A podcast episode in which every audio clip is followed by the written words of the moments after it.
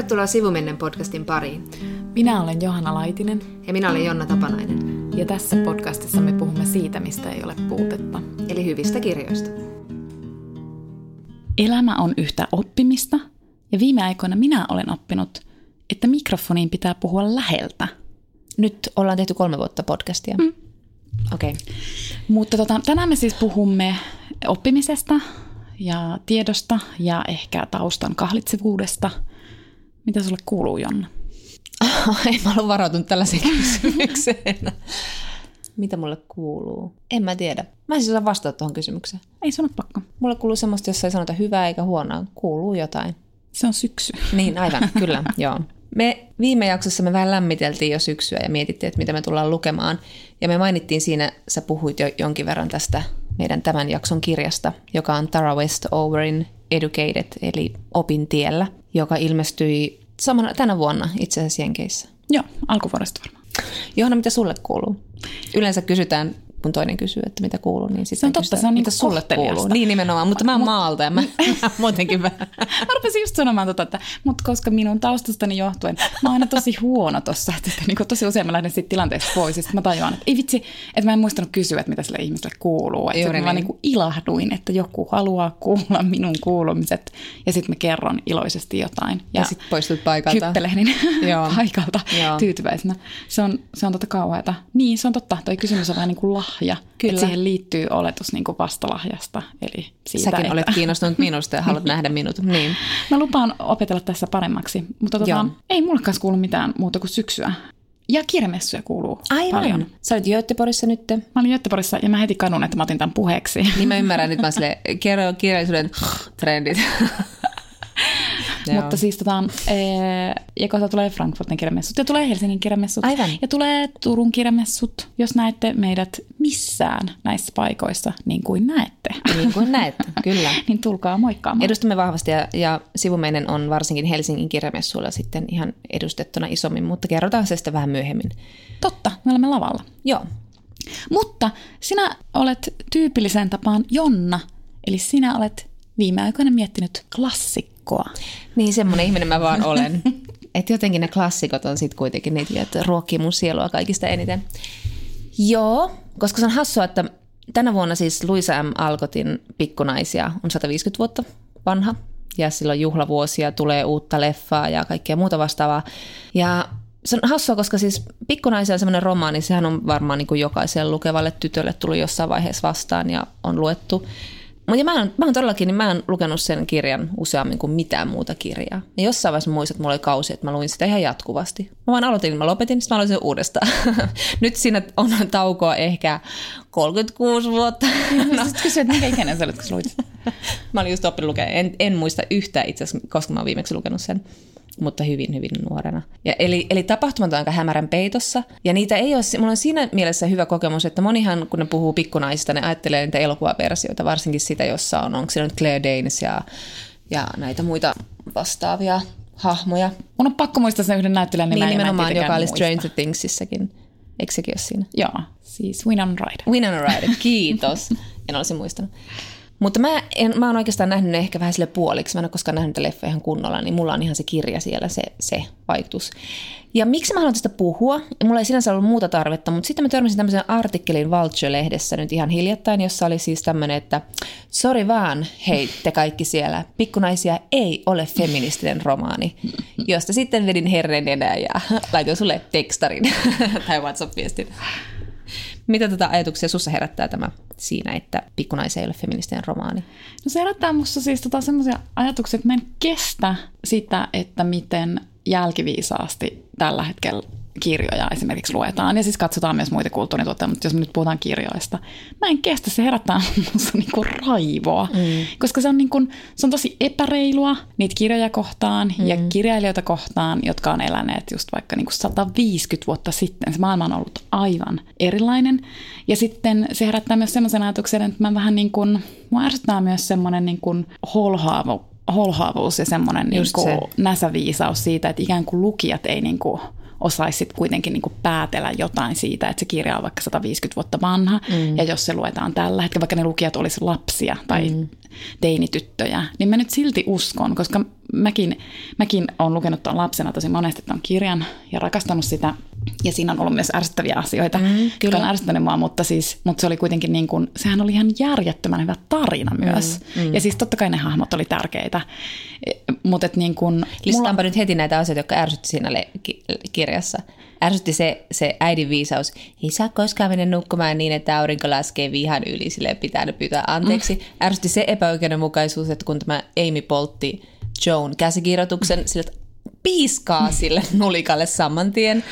Ja sitten ärsytti se, että se hylkäsi Laureen ja otti sen vanhan ukli. Niin, niin. joo, kyllä toi, toi Mut, viimeinen oli mulle aina ylitse yli, ylimaallisen hyvä Beth oli myös aika niin. ärsyttävä. Mutta siis niin. siis Joe, kuka tahansa lukeva tyttö samastui Joehin. Niin. Mutta sori, nyt mä keskeytin monta kertaa. Niin, ja siis tavallaan, että et kyllä sinne, et vaikka siinä oli niin kuin, siinä Bethissä oli semmoista hyvyyttä, mutta oli niissä muissakin. Että oli, oli hänen niin kaikki oli tavallaan niin kuin hirveän hyviä hahmoja, ja mä tajusin jo lapsena, että mä en ehkä ole noin hyvä. Mutta sehän oli myös niin kuin söpö, ja se silleen, niin kuin, että mutta mut, mun pointti on siis se, että jos itsekin on jo lapsena tavallaan niin kuin ymmärtänyt, että tämä on kirjoitettu tosi tosi paljon aiemmin kuin minä olen syntynyt, mm. että mun ei ole niin kuin pakko lue, lukea tätä näin opaskirjana, että Aivan. tällä tavalla tytön tai naisen täytyy sitten toimia ja, ja mennä avioon ja niin edelleen. Kyllä. Ja siis rehellisyyden nimissä siis tämän Vulture-artikkelin ydinkritiikki sitten äh, kohdistuu enemmän tähän Little Wives-romaaniin, jossa sitten he ovat näitä vaimokkeita, mutta kyllä myös tähän siihen, että, että Joe tässä kirjan lopussa sitten hylkää nämä omat ambitionsa ja alkaa opettaa ko- koulussa, joka on tarkoitettu pelkästään pojille ja niin edespäin ja niin edespäin.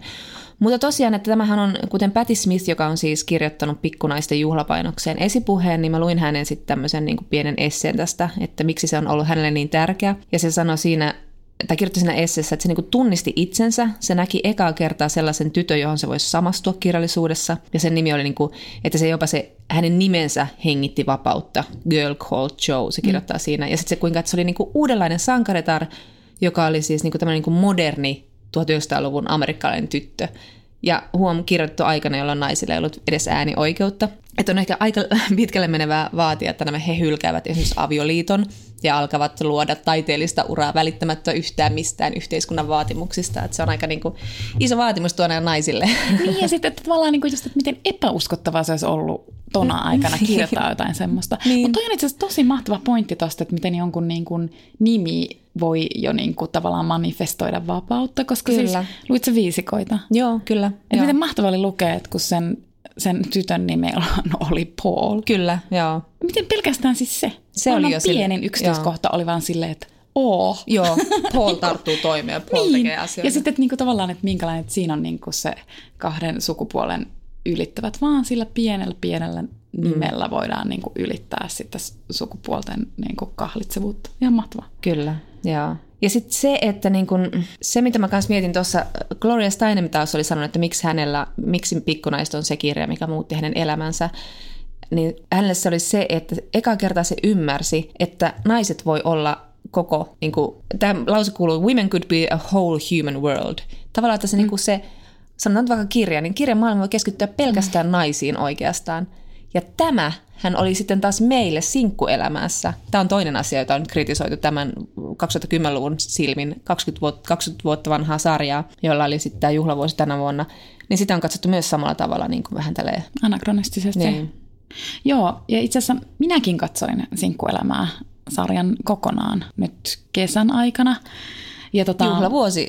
Juhlavuosi ja sitten jotenkin, joo, mutta kun musta tuntuu, että mä oon nyt myös taantunut. Mä luulen, että tämä niinku oli alkusoittoa tämä sinkkuelämää, mutta sitten Ruotsin vaalit sinetöi niin kuin viimeistään tämän, että mulla selkeästi on nyt tarve palata johonkin vanhaan maailmaan. Okay. Että niin kuin, nämä Ruotsin vaalit oli merkki siitä, että nyt on jotain niin kuin todella niin kuin muuttunut. Haikailiko Gorbachevia taas vai? Ei, vaan siis minä äh, menin kirjahyllyn ääreen ja sitten otin sieltä kirjan, rupesin lukemaan sitä täysin kyseenalaistamatta sitä, mutta sitten jossain niin kuin 50 sivun kohdalla mä olin tällä, että miksi mä itse asiassa luen tätä kirjaa. Siis Eli se mitä? on hyvä kirja, mutta siis, että mä olin silleen, että hetkinen Johanna, pohditaanpa nyt yhdessä tässä, että mitä tämä nyt sinun, mitä tämä kertoo sinun ahdistuksen tasosta. Mä rupesin siis lukemaan Ulof Palmen elämäkertaa. Ahaa, Ja se on niin, okei, niin selkeä viittaus siis silleen, että pakko mennä ainakin kansankotiin. Joka siis Niin, aivan. on tietysti ollut myös niin kuin tosi ahdistava ja semmoinen niin kuin Joo, joo, joo, normaliteetti. Mm. Ja siihen liittyen mä Göteborgin kirjamestoilla ostin siis Jonas Gardellin uusimman kirjan, jonka nimeä en muista, se on jossain tässä pöydällä. Täällä se on. Mm, Till minne av en villkorslös kärlek. Mutta tuossa kirjasta, kun mä rupesin nyt lukemaan tota, se tulee varmasti siis suomeksi ensi vuonna, mutta siis mä rupesin lukemaan tota, niin sitten mä tajusin, että tuossa on tavallaan myös niinku kansankotikuvaus, mutta Gardel kuvaa sitä niinku aika ahdistavana mallina, koska se kansankoti voi olla niinku etäisyyden päästä Aivan. niinku tavallaan turvallinen Niin, niin, niin. paikka, mutta että siis sehän on niinku ylistys normaaliudelle, jossa kaikki on samanlaisia. Kyllä, ja, ja yleensäkin tämä, just tämä, mitä Sadie Smith sanoi, että on harvoja ihmisryhmiä, joilla on varaa nostalgia, ja yleensä se on niin kuin, no, valkoinen heteroseksuaali mies. Niin, tai sitten nainen. Niin, kyllä. niin kyllä, joo. Mutta sitten tähän liittyy vielä se, että mä rupesin siis katsoa, että tässä sulla lähtee nyt järki. Mä hävettää tunnustaa, että mä rupesin katsoa No. myös frendejä. Ei helvetti. Ei kun siis mä oon, nyt mä oon kriisissä. Mä oon kriisissä. No. Okei, mä ymmärrän, että jotain eskapismia tai jotain vastaavaa. Kriisissä yleensä tarvitaan sellaista, mutta frendit, ai. Niin, mä palaan siis semmoiseen johonkin niinku aikaan, jota ei todellakaan enää Frasieria ole. katsota mitään sellaisia. En Et- vielä, et- mutta mä haaveilen. Toisella Niles Grain. Niin, Ihana hahmo. Seinfeld. Sitä kohti mennään. Seinfeld, Seinfeld. Seinfeld on Mä tietysti katsoin aina ihan hirveän tyytyväisenä viime viikonloppuna Seinfeldia joltain kanavalta Niin. tuli. Olin tosi Miltä onnellinen. kanavalta? Se oli muuten täynnä ihan hirveätä seksismiä. Siis Ai, ne naiset, ne Ulvar. naiset on ihan hirveä. Se, Niin, siis, no joo. olikin. Mm. No, mutta anyway, siis tämä nyt tämmöinen pitkä joo. tämmöinen niin kuin sivuhyppäys Olof Palmeen ja Frendeihin.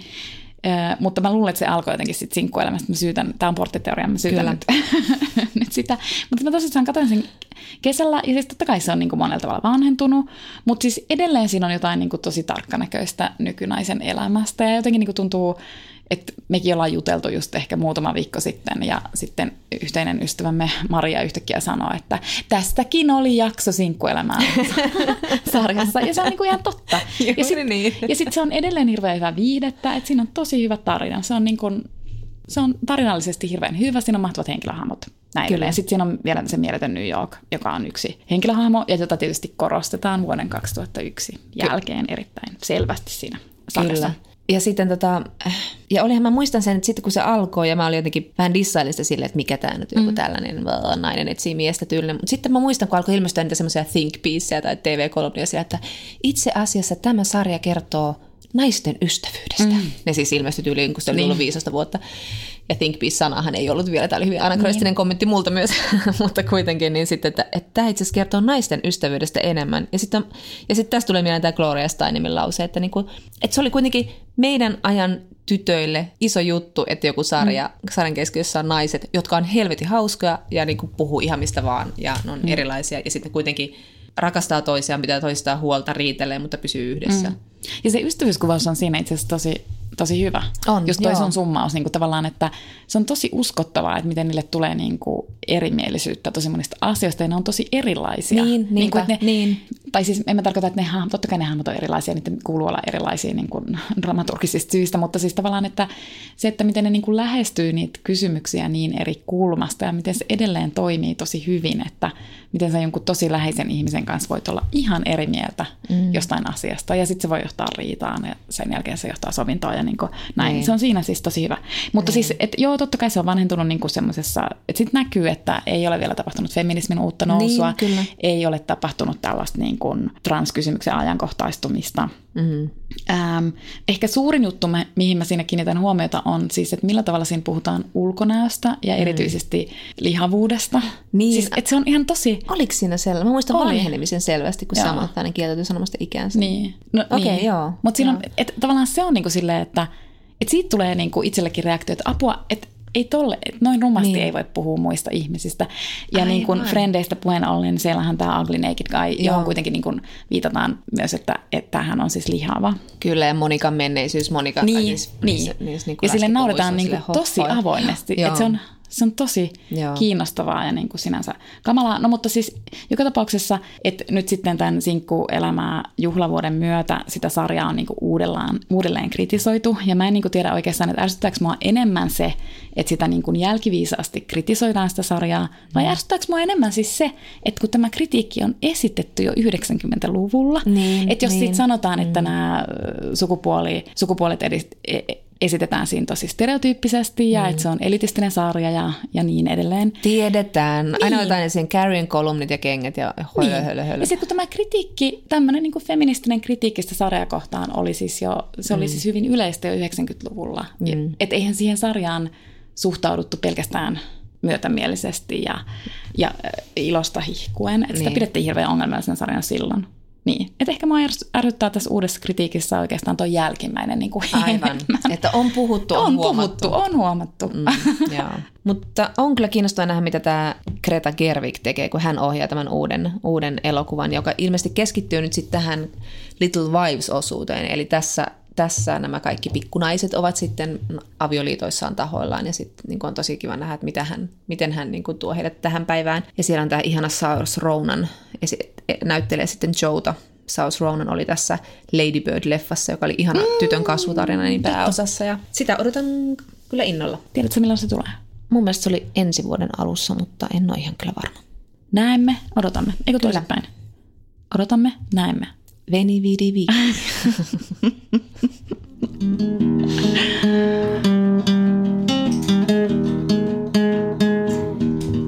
Tara Westoverin opintiellä, se on Tammen julkaisema ja Tero Valkoisen suomentama. Se on Tara Westoverin, Westoverin esikoiskirja, heti ollut mieletön bestseller ja käännetty sitten meillekin pikavauhtia. Ja tämä Tara on siis syntynyt 1986 ja on nuorin seitsemästä mormoniperheen lapsesta, kasvoi Yhdysvaltain Idahossa ja hän astui luokkahuoneeseen ensimmäistä kertaa 17-vuotiaana, mutta päätyi väittelemään historiasta Cambridgeista, Cambridgen yliopistosta tohtoriksi ja 2014 vuonna, eli oliko hän nyt sitten 27-vuotias, tässä joku voi laskea yhteen, mutta minä en sitä tee. Nuori kuitenkin. Ja hän kertoo joku, siis... Joku muu kuin me. hän kertoo siis elämäntarinansa tässä mormoniperheessä. Tämä ei sinänsä ole tarina mormoneista, vaan siitä, millaista on elää perheessä, jossa on ää, survivalisti isä, jolla on ilmeisesti kaksisuuntainen mielialahäiriö, ja sitten luonnonparantaja äiti, ja siitä johtuen, että tämä isä ei halunnut, että perhe on millään lailla riippuvainen valtiostosta, koska valtio ylipäätään oli sosialistien salajuoni, koulut, sairaalat, jopa turvavyöt olivat sosialistien niin kuin salajuonia ja yritys hallita ihmisiä. Hän ei luottanut auktoriteetteihin ja he varustautuvat koko ajan siihen maailman loppuun, eli piilottivat ö, kotinsa maille persikka- ja säilykepurkkeja ja to- roudasivat aseita kotiin ja odottivat, että koska hallituksen joukot tulevat ja, ja hyökkäävät ja piirittävät perheen. Ja tällaisessa todellisuudessa Tara Westover tosiaan eli. Tämä tarina on tässä niin hullu, että me ei ehkä niin kuin aivan käsittämätön tarina. Tässä on niin paljon käänteitä, että on aivan niin kuin, tämä on siis aivan niin kuin sanoin kuvaamattoman uskomaton, joten me emme edes yritä sanallistaa mm. sitä, lukekaa se. Me puhutaan ehkä enemmän sitten niistä ajatuksista, mitä se herätti tai mitä tunteita se herätti. Ja se ehkä päällimmäinen tunne, mikä minussa heräsi, oli se, että tämä on siis niin kuin mieletön oppimisen ylistys ja semmoisen niin kuin ihmisyyden ihmeellisyyden tiivistys, että ihminen, ihmisen halu oppia ja mihin se halu oppia voi ihmisen viedä. Sä sanoit Johanna jo meidän viime jaksossa siitä, että sä et halua puhua tästä kirjasta menestystarinana. Mitä sä tarkoitit sillä?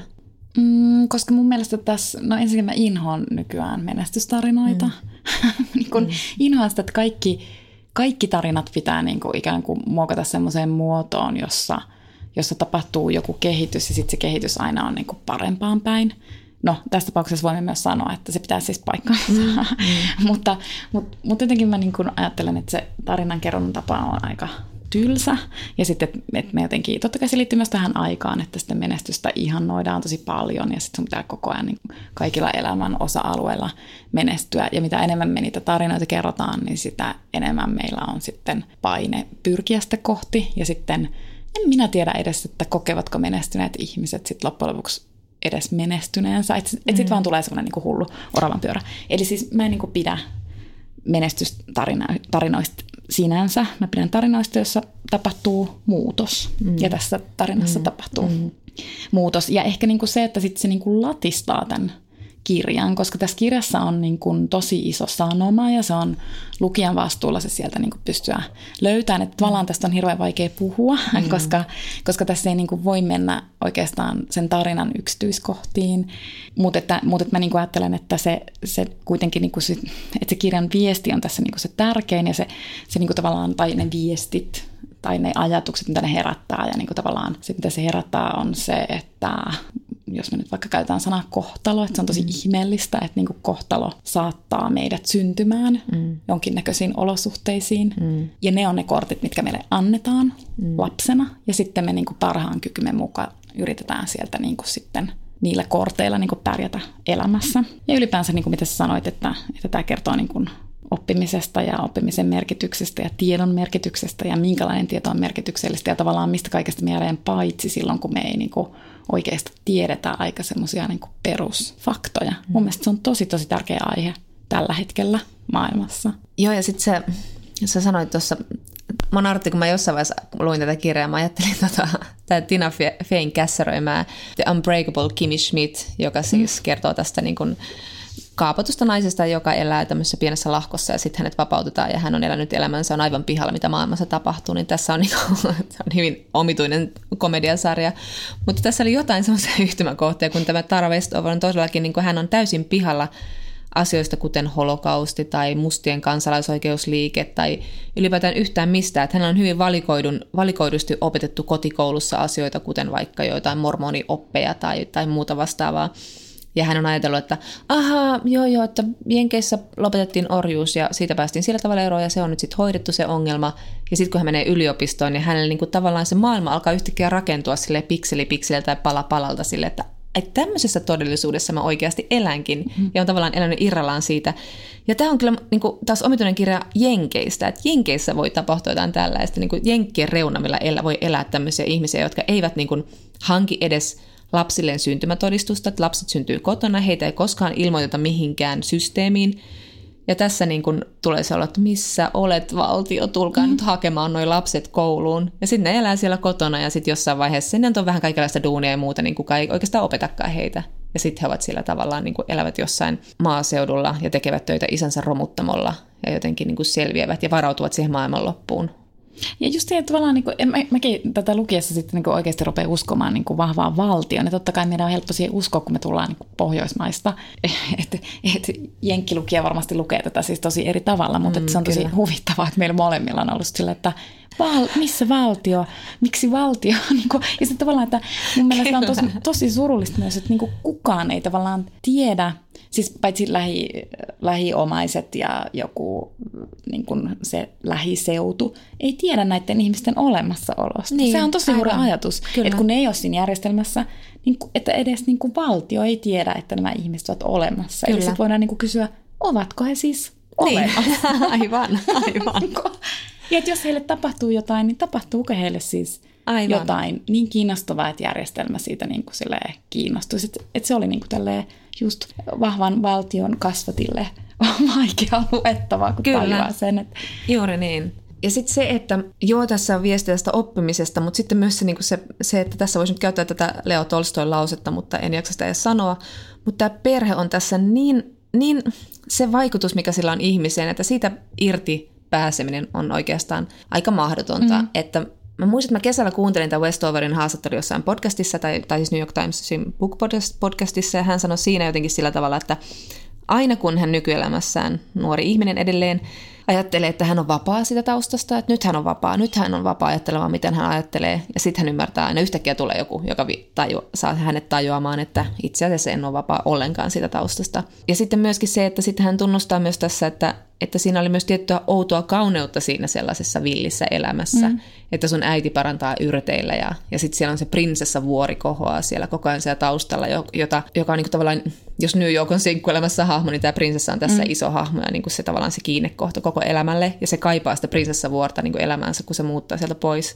Ja sitten kun hän muuttaa tavallaan niin kuin opiskelemaan, niin sitten kaikki niin kuin kaupungin äänet ja puheen, ja se, se ottaa hänen korviinsa ihan hirveästi, kun hän on tottunut siihen hiljaisuuteen ja tuuleen. Että tavallaan tässä on, tämä on hyvin ristiriitainen kirja, että tästä ei todellakaan voi puhua menestystarinaa, että tämä, mm. joo, tämä kouluttautuu, tämä pääsee irti sitä, koska se perheestä tulee todella koko ajan niin kuin ongelmallisempi. Siinä on väkivaltaa, manipulointia ja kaikkia hirveyksiä, ja hän pääsee siitä eroon, mutta se tausta ei koskaan irrota hänestä otettaan. Ja hän, hän myös niin kuin kaipaa sinne takaisin sinne kotiinsa ja kaipaa perhettään edelleen. Koska tässä sitten käy niin, että hän tosiaan irrottautuu tästä perheestä, niin joten hän ei oikeastaan ole tekemisissä nyt enää vanhempiensa kanssa ainakaan. Niin, ja sitten kun ehkä just toi, niin toi tausta, mä oon miettinyt sitä viime aikoina tosi paljon niin itse, että mä oon ehkä elänyt semmoisessa harhassa, että mä oon ajatellut, että ihminen voi vähän niin kuin semmoisessa, että, että ihminen on kuitenkin oman onnensa seppä, mikä on niin kuin ihan kauheata sanoa edes nyt ääneen, koska mm. mä tavallaan olen ajatellut, että mä oon koko elämäni kritisoinut sitä ajatusta. Mutta mut silti mä oon ehkä nyt sitten kuitenkin ajatellut niin, että, että me ollaan molemmat muutettu maalta ja meille on molemmille ollut oi, siis oikeasti, tai jos mikä vitsi, että siis oikeasti tosi iso juttu – kun me ollaan tultu Helsinkiin ja me ollaan tultu Helsingin yliopistoon. Me ei ole tunnettu toisiamme vielä silloin, mutta et niin kun, et se on ollut niin kun täysin elämän mullistava kokemus ja se on saman aikaan, ainakin mulle se oli niin kun päivittäin semmoista ihan valtavaa ylpeyttä aiheuttava asia. Mm, mä tunsin sellaista niin kun ylpeyttä, että mä kuljen siellä jossain niin kuin Helsingin keskustakampuksella. Mm. Ja mä vieläkin muistan, miltä musta niin kuin joka kerta tuntui, kun mä menin vaikka Helsingin yliopiston päärakennukseen. Mm niin, että, että mä olin silleen, että ihan kuin mä olisin elokuvassa. Että mä olin ihan silleen, että, että minä, siis todella niin kuin kaikista ihmisistä minä saan kävellä tähän rakennukseen sillä tavalla, että mulla on oikeasti syy mennä siihen rakennukseen, eikä vaan, että mä käyn katsomassa siellä jotain, että minkälainen se aula onkaan. Kyllä. Vaan, että minä sinne osaavasti kuljen kohti jotain tiettyä luentosalia, jossa on tietty numero, ja minä niin kuin tunnistan sen numeron, että missä kerroksessa, että mä osaan niin kuin sen. Mm. Että siis se mieletön ylpeyden aihe, ja sitten samaan aikaan kuitenkin se semmoinen tunne, että paljastunko minä että mä en itse asiassa oikeastaan kuulu tänne ja mä en ehkä niin kuin osaa käyttäytyä, mulla ei niin kuin, tai osaan mä käyttäytyä, mutta mä en ehkä osaa keskustella, mä en osaa väitellä, mulla ei ole niin kuin oikeita sanoja, eikä mulla ehkä ole oikeita tapaa niin kuin ajatella ja muodostaa ajatuksia ja niin kuin sit vielä perustella ne ajatukset.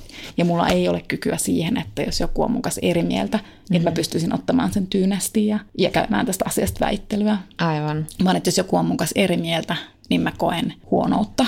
niin kuin, mä en edes koe sitä, että mun ajatus oli kehno, vaan mä koen, että minä olen kehno. Ja silloin niin kuin mennään tavallaan niin kuin tosi syvälle häpeän tunteeseen. Mm. Ja siis sen ymmärtäminen, että tämä tulee, tulee siis niin kuin taustasta. Mun siis lapsuus, lapsuuden perhe ei todellakaan ole Tara Stoverin lapsuuden perheen kaltainen, että mulla on niin kuin ollut ihan siis hyvä perhe. Ja näin. Pääsit, sut rokotettiin ja pääsit, pääsit tota, sairaalaan, jos oli ongelmia. Ja, tav- ja tavallaan niin kuin mä ajattelen myös, että mä oon ihan siis niin kuin tavallaan keskiluokkaisesta perheestä mm. niin kuin sinänsä, mutta, että, mutta silti, että se harppaus on iso ja se, että mä tajuan sen vasta nyt. Mm. Mä en ole tajunnut sitä silloin. Ja mä oon ajatellut, että että se on vaan mun jotain niin kuin huonoutta tai sitä, että mä en ole niin kuin pätevä yliopisto-opiskelija. Kun nyt mä niin kuin ajattelen, että se voikin johtua vaan siitä taustasta ja että se siitä taustasta niin kuin sit vaan pääse. Ei mm. sit vaan pääse eroon. Että sitten sen kanssa joku niin kuin oppii jollain tavalla elämään tai... Kyllä. Joo, ja hassua jotenkin kuulla sun puhuvan tästä, koska ei me nyt olla ihan, ihan sitä oikeastaan puhuttu just tuollaisista asioista. Mä muistan myös ton ihan noin samat tunteet. Ja nyt mä olin siis pari vuotta sitten aikuisopiskelijana Helsingin yliopistossa. Ja mä tunsin edelleen sen saman tunteen. Niin. Toki mä katsoin niitä nuoria opiskelijoita siellä vähän silleen, Herran Jumala. Mutta samalla mä olin silleen, täällä minä vain Helsingin yliopiston päärakennuksessa. Ja sitten sekin on mun aika merkittävää, että en mä muista luennoista tokikaan mitään, mutta mä muistan siis tota, mä muistan ehkä niinku niistä mun ensimmäisestä yliopistovuosista paljon enemmän kuin vaikka mun ensimmäistä pitkästä parisuhteesta mm. tuntuu. Sillä on todella merkittäviä kohtauksia, merkittäviä asioita. Mm. Silleen, mä muistan, humanistinen äh, tiedekunta on tämmöinen ensimmäinen äh, kokoontuminen päärakennuksen juhlasalissa ja siellä kokoonnutaan ja sitten se, niin se tunne, miltä se tuntuu. Ja kaikki ne, ne se, niin se hienous siinä. Ja sitten jaan ton ihan saman jutun, että mulla ei ollut siis niin kuin esimerkkejä korkeasta koulutuksesta tulen myöskin keskiluokkaisesta. Jos puhutaan, Suomessa kun puhutaan luokasta, niin puhutaan yleensä tuloista, mm. minkä tulotason mm. pe, niin kuin, tausta on. Ja mulla oli siis tulotasoltaan keskiluokkainen, mutta siis niin kuin, kouluttamattomat vanhemmat sinänsä niin kuin käyneet ammatillisen koulutuksen tai siis tämän perus, kansakoulun ja sitten tämmöinen joku ammatillinen koulutus siihen. Mutta on esimerkkejä siitä, että kuinka tullaan yliopisto- ja korkeakouluttaudutaan. Ja sitten siihen mulla riitti se, että mun hyvän ystävän isosisko oli muuttanut Helsinkiin. Ja sitten se tavallaan se imu sitä kautta, että ahaa, on olemassa väylä, voin hypätä junaan, hakea yliopistoon ja opiskella jotain koska siinähän vaiheessa ei ollut mitään hajua, edelleenkään ei ole, mutta kuitenkaan silloin vielä vähemmän sitä, että mitä aikoo tehdä aikuisena. Niin sitten kun pääsin sinne niin kuin siihen sille, että okei mä voin tehdä ton muuvin, koska Sadie Smith on sanonut just silleen hyvin siitä, että usein niin kuin tiedon puute on suurinta köyhyyttä, että sä et tiedä sun mahdollisuuksia, sä et tiedä mitä sä voit tehdä ja sitten se perheen esimerkki näyttää, että mitä sä oikeastaan voit tehdä. Ja niin kuin aina puhutaan siitä, että kuinka paljon niin kuin akateemisten vanhempien lapset, että kuinka helppoa on heille sitten taas akateemisesti mm. kouluttautua ja millaista se on sitten niille, joilla ei ole sitä esimerkkiä. Niin sitten tavallaan se semmoinen vähän semmoinen, tämä kuulostaa tosi oudolta, koska, koska niin vanhempilla ovat koulutusmyönteisiä ja perhetaustana oli semmoinen, niin kuin, että joo menette ja muhun mm. uskottiin, mutta sitten samalla mulla on semmoinen, että huh, vitsi, olisi ollut kyllä ihan pienestä kiinni, että en mä olisi lähtenyt tänne, mm. vaikka tässä nyt ei puhuta mistään menestystarinasta, mutta mä oon todella onnellinen, koska tämä kirja, mä sanoin jo tästä oppimisen ylistyksestä ja ihmisyyden niin kuin ihmeellisyydestä, halusta oppia, niin se tavallaan tiivistyi mulla siihen yliopistoon. Pääsi yliopistoon ja sai oppia ja opiskella. Ja se oli niin hienoa. Mm. Joo, mutta toi on toi, niin toi luokkakysymys, koulutus ja luokka, niin nehän tietysti nivoutuu yhteen, mutta just muistan silloin, kun tämä tutkija Mari Käyhkö kirjoitti siitä, että kun hän oli, hän oli siis talonmiesten lapsia, sitten hän kirjoitti, kirjoitti siitä, että miltä, ja teki tutkimustakin siihen, että miten niin kuin naiset, korkeasti kouluttautuneet nais, naiset, jotka tulevat siitä taustasta, jossa ei ole ollut koulutusta, että miten niin kuin ristiriitainen olo heillä on, että tavallaan he niin kuin, eivät tunne kuuluvansa siihen uuteen maailmaan ja tuntevat huonommuutta ja semmoista, tämä mä feikkaan täällä ihan totaalisesti, ja sitten taas, että he siellä kotopuolessa, niin heihin he suhtaudutaan vähän siltä, mm, no, Helsingistä sitten maisterissa ihminen tullut. Ja sitten sit, tota niin, ja sit nyt tämä toimittaja Satu Vasantolan tämä esikoiskirja En palaa koskaan takaisin luulen, joka oli, se oli hirveän niin perinteinen kirja. Sitten mä jotenkin tyk, tykästyin siihen ihan hirveästi. Siinä oli jotenkin semmoista tarinan kerronnan imua, tosi perinteistä, mutta se imu oli siinä aika hyvä. Niin siinä on just tämmöinen päähenkilö on tämmöinen luokkaretken tehnyt nainen, ja sitten Pohjanmaalta, niin siinä oli tämmöisiä mm. samastumispisteitä tietyllä lailla, ja hän palasi takaisin sinne, sinne Pohjanmaalle ainakin hetkeksi. Hän on myös tosi paljon kirjoittanut just tästä luokkamatkasta ihan omasta taustaan mm. johtuen, että hän on itse siis tehnyt tällaisen samanlaisen luokkaretken. Itse asiassa tässä Westoverin opintiellä kirjassa paljastuu just se, niin kuin se hirveä ristiriita sen välillä, että sit samaan aikaan kun se niin kuin teet sitä matkaa, sitä luokkamatkaa, vaikka ei tiedostakaan, että se on luokkamatka, mutta että kyllä se, niin kuin se koulutus siihen niin vahvasti liittyy, niin sitten kun sä menet sinne kotipuoleen, niin sitten tässä kirjassa just sen isä syyllistää sitä ihan hirveästi siitä, että et, et siitä on tullut koppava ja että se niinku muuttuu Joo. sen koulutuksen myötä. Tietenkin niinku ihminen myös luonnollisesti niinku muuttuu, mutta koska se liittyy myös oikeasti siihen, että sitten kun sit sun myös ehkä kieli mm. muuttuu siellä yliopistossa, koska sä ihan hirveästi yrität nyt sit olla sitä porukkaa. Joo, kyllä. Jota sä samaan aikaan tajuat, että kun sä et ole sitä porukkaa, mm että jommasta kummasta mm. identiteetistä on pakko pitää sitten kiinni. Että ei sitä pysty niinku vaihtelemaan sitä identiteettiä sitten sen kotipuolen ja sitten niin kuin sen yliopiston välillä. Mm. Mutta tuosta kirjasta tuli tosi paljon mulle mieleen, tai just tuosta niin luokkamatkan ajatuksesta, mikä tuossa opintiellä niin, kuin, niin vahvasti on niin kuin läsnä, niin mulle tuli sitten Susanna Alakoski mieleen, joka mm. on siis Ruotsissa hyvin merkittävä kirjailija, myös Suomessa merkittävä kirjailija, ja joka on tosi paljon kirjoittanut just luokkamatkasta ja joka on ottanut oikein tämmöiseksi niin, niin kuin elämäntehtäväkseen kirjoittaa köyhyydestä ja niin kuin, semmoisesta sosiaalisesta ulkopuolisuudesta. Että hän on niinku just puhunut siitä, että miten mahdotonta on oikeasti päästä eroon sit taustastaan, mutta se voi olla myös niinku välillä turvallinen asia. Et sitten hän on puhunut siitä, että miten niinku joskus hän ikävöi, että hän tulee ihan valtava ikävä hänen niin kuin lapsuuden ystäviään. Mm, ja se liittyy mm. jotenkin siihen niin kuin mm. samankaltaisuuteen. Että vaikka hän samaan aikaan tiedosta, hän on siis hyvin menestynyt kirjailija Ruotsissa, hänellä on varmasti hyvät tulot nykyään kirjailijuutensa ja, ja niin kuin luen, luentojen kautta. Eli että hän niin kuin eroaa näistä lapsuuden ystävistään tosi paljon, mutta silti hänellä on niin kuin joku semmoinen niin kuin ajatuksellinen, tai ei ajatuksellinen, mutta semmoinen niin kuin joku side, mm. tämmöinen niin kuin taustan tuoma side niihin lapsuusystäviin, että niiden seurassa sitten kuitenkin on turvallisinta. Ja sitten kun mä niin kuin muistin tämän, niin sitten mä niin kuin tajuan, että niin, että ehkä myös siksi, kun mä menen niin kuin lapsuuspaikkakunnan eli Kiuruvedelle, mistä niin kuin välillä musta tuntuu, että mulla ei niin kuin mitään yhteistä siihen paikkaan. Mm. Mutta silti kun mä oon siellä, niin mä en koskaan tunne siellä alemmuutta. Mm.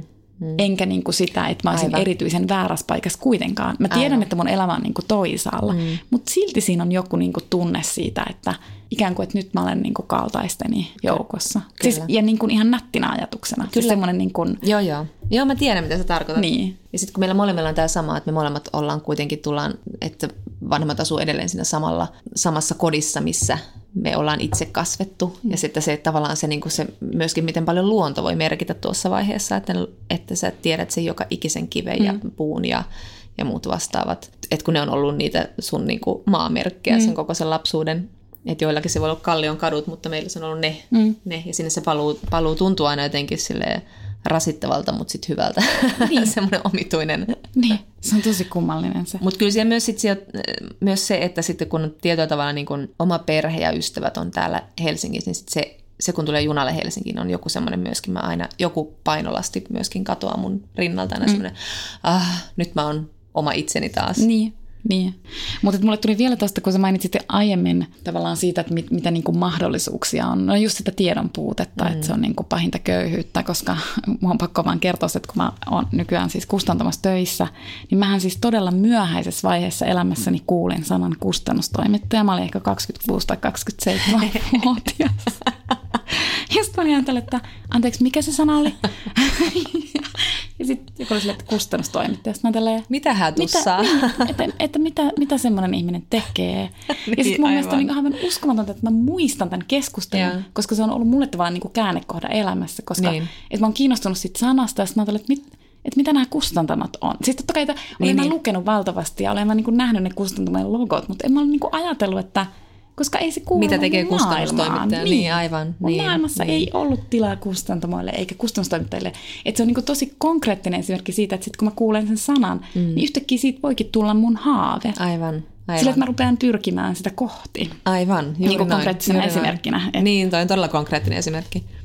Ja niin kuin me tuossa sanottiin, niin tämä kirja on todellakin, tarina on niin hämmästyttävä, että me emme edes yritä summata sitä millään lailla, mutta, mutta te esimerkiksi niin kun, tässä tulee hyvin monissa yhteyksissä esille se, se, että näille ihmisille tapahtuu koko ajan kaikenlaisia onnettomuuksia, koska tosiaan minkäänlaisiin turvatoimenpiteisiin ei, ei ryhdytä, vaikka työpaikkaan romuttamo ja autolla ajetaan jää, jäisillä teillä ilman turvavyötä ja niin poispäin. Ja sitten siellä tosiaan niin kuin, tässä useampi ihminen palaa todella pahasti. Mm, ja niin. tässä niin kuin, tämä kymmenenvuotias Tara on hoitamassa veljää, jonka jalka palaa ja joka menee shokkia. Hän on yksi ja hän on kymmenvuotias. Hän yrittää niin kuin, keksiä, että mitä hänen äitinsä teki silloin, kun jotain tällaista vastaavaa sattuu. Ja, ja niin kuin, tämä on niin käsittämätön, mutta, mutta tota, yksi, tässä on yksi ulottuvuus, joka on niin kuin, tämän kirjan myöskin tämmöinen, että miten niin kuin, selvitä väkivaltaisesta lapsuudesta ja voiko sitä selvitä, ja se jää ehkä avoimeksi. Mutta tässä tosiaan on, on väkivaltainen veli, joka sitten tätä Taraa piinaa koko hänen lapsuutensa ajan, ja on siis hyvin, hyvin tota ongelmallinen ihminen. Tässä on hienoja kohtia äm, siitä, miten tämä Tara, Tara alkaa pikkuhiljaa, niin kuin hän turttaa tavallaan itsensä tai alkaa opettaa itseään, että hän ei saa tuntea, hän on niin kuin, että siitä tulee hänen vahvuutensa ja selviytymiskeinonsa, että hän yrittää vaan, niin kuin, hän ei tunne mitään, kun tämä veli, veli tekee siis oikeasti hirveää väkivaltaa häntä kohtaan. Hän, ei yritä, hän yrittää olla tuntematta yhtään mitään, mutta samalla hän niin kuin, siellä tulee niin kuin sitten hänen heikkoutensa, että hän niin kuin tavallaan tyhjenee ihmisenä, mm. että hän ei enää tiedä, kuka hän on. Ja sitten on tämmöinen käänteentekevä hetki, että kun tämä veli on häntä erityisen pahasti piinannut, niin hän ensimmäistä kertaa kirjoittaa sen tapahtuneen päiväkirjansa, ihan mitä on tapahtunut, jonka hän on sitten kirjoittaa tähän kirjaankin suorin, melkein suorana lainauksena siitä, siitä, mitä on tapahtunut. Ja sitten hän on myöhemmin, hän on korjannut sitten, kirjoittanut sen, että no itse asiassa tässä oli taas tämmöistä vähän hevosen leikkiä ja ei tämä nyt itse asiassa niin paha juttu ollut. Mutta sitten joku hänen sisällään oli, hän tunnistaa sen jälkikäteen, oli sitten tunnistanut tämän, että, että itse asiassa, että jotain sisua mussa vielä oli, että mä olin päättänyt jättää sen vanhan suoran muistikuvan siitä, kertomuksen siitä, mitä oli tapahtunut, mm. Sen toisen muiston viereen, jossa hän selittelee sitä parhain päin. Sitten siitä alkoi semmoinen tietynlainen, että hän yritti päästä eroon siitä ja tajusi, että hän itse asiassa voisikin kouluttautua tai mm pyrkiä hakemaan, pyrki siis, pyrki siis yliopistoon tasokokeen kautta, jota varten hänen täytyy siis opiskella käytännössä niin kuin, siis alusta asti mm. kaikki. Ja sekin on aivan ihmeellistä. Hän ajaa, niin kuin, hän joutuu opiskelemaan trigonometriaa, hän on silleen, että mikä tämä on. Ja sitten mm. hän niin kuin, ajaa kaupunkiin, ostaa kirjan trigonometriasta ja opiskelee sitä iltaisin romuttamotyöpäivän jälkeen. Ja, ja niin kuin jotenkin ahmii tätä hänen niin kuin, omaa oppimiskehitystään. Tämä on jotenkin hienoa. Mm. hienoa. Ja sitten on semmoinen kohtaus, missä, hän, niin kuin, missä meni kylmät väreet, kun hän sitten saa paikan Cambridgeista. Hän menee Englantiin, saa siellä sen vaihto-opiskelupaikan, ja sitten hän siellä niin kuin pohdiskelee, että jos hän haluaisi tehdä niin kuin historian tutkimusta ja hän haluaisi niin kuin vertailla mormoniajattelijoiden tekstejä, ja mikä siellä on niin kuin älyllistä ja mikä ei ole, ettei pelkästään aina ajateltaisi uskonnon kannalta, vaan niin kuin mikä siinä on niin kuin älyllisiä tai ihmisyyden semmoisia teemoja niissä teksteissä. Sitten hän kirjoittaa sen esseen, sitten hän menee tämän proffan luo, joka on ollut hyvin kannustava.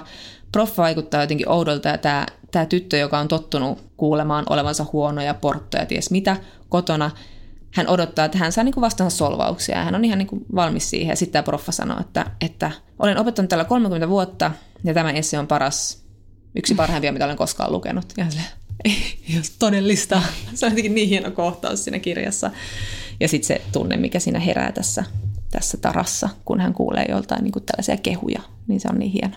Ja siis toi on niin, niin tota, huikea monessa mielessä. Se on huikea myös siis siinä mielessä, että koska se tuo uudestaan mieleen mulle Susanna Alakosken ja mm. hänen elämäntarinansa, koska hän on sanonut joskus haastattelussa, että on kaksi asiaa, jotka ikään kuin pelasti hänet, koska Susanna Alakosken oma perhe oli siis tota, hyvin köyhä ja sitten se oli niin kuin, hänen isänsä oli hyvin, hyvin alkoholisoitunut ja sitten niin kuin monet lukijat on ajatellut, että Sikalat oli niin kuin hyvin oma elämäkerrallinen kirja Susanna Alakoskelta.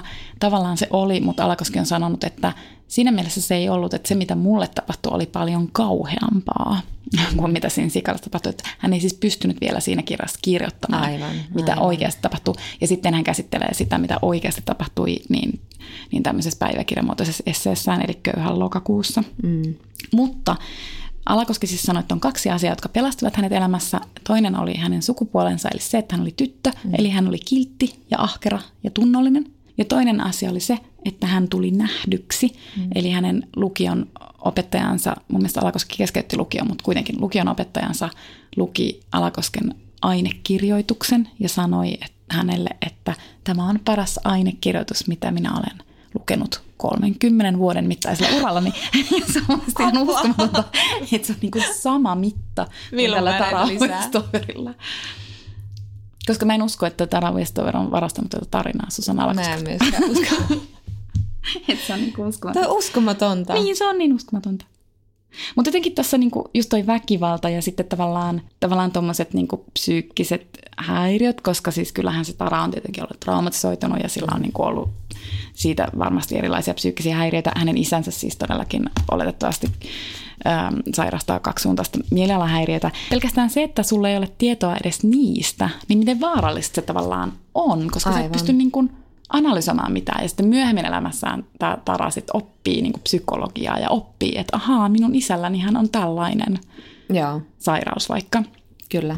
Ja sitten mä muutenkin mietin, kun sä jo aiemmin luettelit just sitä, että, että kun hän ei esimerkiksi tiennyt holokaustia tai hän ei tiennyt kansalaisoikeusliikettä, siis tätä 1960-luvun kansalaisoikeusliikettä, niin jos sulla ei ole niinku perusfaktoja, niin sinähän et siis pysty analyyttiseen ajatteluun, mm.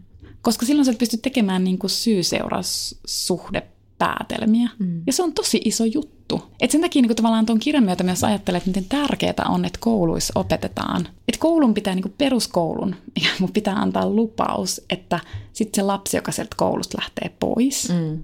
yhdeksännen luokan jälkeen, mm. niin sillä pitäisi olla tietyt niin kuin perusfaktat maailman tapahtumista esimerkiksi tiedossa. Tai mm. ainakin se koulun niin kuin täysi pyrkimys pitää mm. johtaa siihen, mm, kyllä. jotta se pystyisi niin kuin analyyttiseen ajatteluun sitten niin kuin jälkeen tai sen mm. kouluaikana. Miksi ja myös niin kuin itsensä tunteminen ja se, että niin tämä Tara tuntee tässä ihan hirveätä semmoista... Niin kuin miesvihaa, jota hän ei pysty sanallistamaan miesvihaksi. Siis yksi syy siinä on mormoniuskonto, jossa tietenkin on moniavioisuus ja muu. Ja sitten jossain vaiheessa hän, ot, hän ottaakin sen puheeksi, että niin kuin joillekin se että joillekin naisille se tässä uskossa on se kipukohta. Mutta sitten hän niin tulee siihen kohtaan, risteyskohtaan, että hän tajuaa, että hän, hän ei pysty selittämään sitä itselleen millään tavalla ymmärrettävästi, että miksi miehen pitäisi saada naida. Että kun hän ajattelee vaikka avioliittoa, niin hän ajattelee sitä sillä tavalla, että hän on jonkun niin kuin liudan jatke siinä avioliitossa. Ja sitten hän, hän niin kuin kokee hy- hyvin semmoista hirveää hylintäreaktiota miehiä kohtaan. Ja sitten niin kuin tietenkin feminismi on ollut kirosana, ei sellaisia ole olemassakaan, mutta sitten kun hän menee tänne Englantiin ja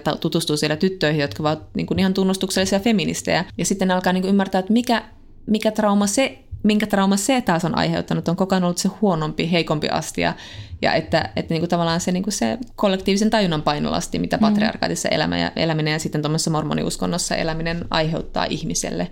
Mä olen jostain semmoista niin kuin feministiterapeutista. Mä olin että herra Jumala, me tarvitaan kaikki tollanen. Että se mm. puhuisi siitä, että miten niin kuin, raskasta on elää patriarkaatissa mm. ja yrittää niin kuin, kiinnittää niin kuin on, terapiassa ongelmia siihen patriarkaatissa elämiseen, mm. mikä voi tulla sieltä.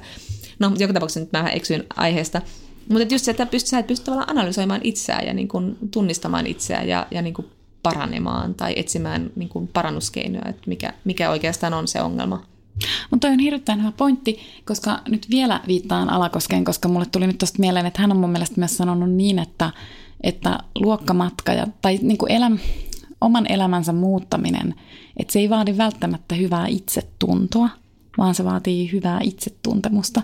Ja musta se on niinku ihan mahtava ajatus, koska ihan sekin mahtava. on niin, koska se on niin hirveän syyllistävää. Musta mm. naisia syyllistetään siitä, että naisilla on huono itsetunto, sille, että no minkäs teet tosissaan jo viittaamasi patriarkaatti. Siis sille, että niin kun, no mutta entä jos sitä ei vaan ikinä pysty sit parantaa. Että entäs mm. mun koko loppuelämä on huonoa itsetuntoa? Onko se nyt sitten erityisesti mun vika? Mm, aivan, Sen takia on niin tosi niin. vapauttavaa ajatella, niin. että sulla saa olla myös huono itsetunto ihan mm. oikeasti. Mm. Saa olla, mutta sitten mutta tosi hyvää. kautta niin. sä voit löytää jotain välineitä, että niin. sä niin pystyt... Sitten sä tiedät, että joissain tilanteissa sitten niin kun käyttäydyt tietyllä tavalla ja reagoit niin. tietyllä tavalla ja niin edelleen. Aivan, juuri niin. Mä haluan sanoa vielä tästä kertojan äänestä tässä kirjassa. Tämä oli mun mielestä hieno se, se että kun tämä alkaa. Että kun tässä, mä mietin tätä jossain vaiheessa, mä rupesin lukemaan tätä, että onko tämä vaan niin kuin tämä kauhea tarina. Mm. Että tässä niin kuin voi tirkistellä tämmöistä aivan niin kuin järjetöntä elämää, että onpas outoa porukkaa ja mitäs helvettiä, mitä friikkejä. Mutta että sitten niin kun, kun silloin 90-luvun lopussa, 2000-luvun alussa tuli tämä trendi, jota kutsuttiin misery memoiriksi, ja siihen liittyy usein tämmöiset, niin tämmöiset aika ongelmalliset perheet, niin kuin siinä oli just nämä Augusten Burroughsin juoksia Saksen kanssa ja tällaiset, jotka oli sinänsä niin kauhean hauskoja, ja, ja osa niistä oli hyvin kirjoittajakin myös, ja sitten Tämä kirja tuo mulla tosi paljon mieleen tämän Janette Wintersonin Oranges are not the only fruit, jossa on siis tämmöisen hyvin uskollisen kasvattiperheen tyttären tämä Janette kasvoi ja sitten hän äh, lesbona hänen rakkautensa oli tietenkin hirveän tuomittava ja muuta vastaavaa. Mutta niin se misery, se misery memoahan oli hyvin semmoinen halventava termi, koska se oli just vähän sitä, että niinku, nyt kerrotaan, että kun oli alkoholisti, psykopaatti vanhemmat ja ne teki näin ja näin. Mutta tässä on niinku siis Tämä on kirjana ansiokassa ja se on niin vanhentunut termi se Misery Memoir. Mä en halua sitä sen enempää jankuttaa, mutta mä haluaisin ottaa sen esiin sen takia, että kun mä mietin tätä asiaa, että onko, tässä, niin, onko tämä kirjana ansiokas vai mm. onko tämä tarina vaan niin järkyttävä. Mutta tämä on siis niin kuin tavallaan tässä hienosti tämän kirjailijan matka tulee tässä, että kun hän aluksi muistelee niitä ensimmäisiä hetkiä siellä, siellä perheessä, hän on 10, 7-vuotias, 10-vuotias, ja sitten hän muistelee sitä, että hänen isänsä äiti, joka muuttaa aina talvella kesäksi talviksi, talveksi Arizonaan aurinkoon, niin hän sanoi yhtenä päivänä, että lähde meidän mukaan, pääset kouluun, että nyt vaan lähet. Ja sitten se tyttö on niin melkein laittamassa saappaita aamu viideltä, kun on lähössä, mutta sitten hän niin muistaa sen perheensä, katsoo sitä vuorta ja on silleen, hmm, enpä nyt sitten lähdekään. Mutta se ei psykologisoi sitä yhtään, koska se on niin pieni, se vaan mm. niin kertoo, mitä hän teki. Mutta sitten koko ajan, kun hän kasvaa tässä ja menee yliopistoon ja siellä yliopistossa hän tavallaan niin kuin romahtaa. Sitten kun hän on vapaa, niin sitten hän vasta romahtaa totaalisesti. Niin sitten hän niin kuin alkaa pikkuhiljaa tässä niin kuin itsetuntemus kehittyä ja hän alkaa niin kuin pohdiskella sitä, että miksi hän teki näin, miltä hänestä tuntui, kuka hän oli. Että tässä on myös tämmöinen niin kertojan kehitys seuraa mm. tässä jotenkin hienosti tätä, mm. että et emme välttämättä olisi halunnut kuulla, kun hän miettii, että seitsemänvuotiaana tunsin tällä ja tällä tavalla, koska siis se olisi ollut vähän sellaista jälkikäteistä niin. psykologisointia, mutta siis, että jotenkin tämä on, tämä on siis tosi hienosti, tämä on hieno, hienosti kirjoitettu niin. myös tämä tarina siis. Niin on. Mua myös nauratti tämä kohtaa. kyllä, joo. Kyllä. Siis sillä on tosi hyvä huumorintaju. Kyllä. Ja sitten mä niin nauratti just se, että, että sit se oppii just jonkun Martin Luther Kingin nimen ja sitten se kommentoi silleen, että hänestä en ollutkaan aiemmin kuullut, sen sijaan olin kuullut Martti Lutherista. Mutta kaiken lisäksi, niin. koska mä muistan itse lapsuudestani, että, niin, että mulla meni ne vähän sekaisin. Martti Lutherista puhutte, mutta ei, ei kyllä ala kukaan mennyt Martti Luther Kingiin. ja sitten, sitten kun hänen isänsä tulee yliopistoon ja näkee tämän Martin Luther Kingin julisteen, niin hän, hän on silleen, niin kuin, mikä selvästi, eikä tuolle kommunisti, kommentoi silleen. Se tuokin kuulostaa jotenkin tunnistettavalta kommentilta. Mutta siis, siis tämä kannattaa tämä kirja lukea, tämä on ihan uskomaton.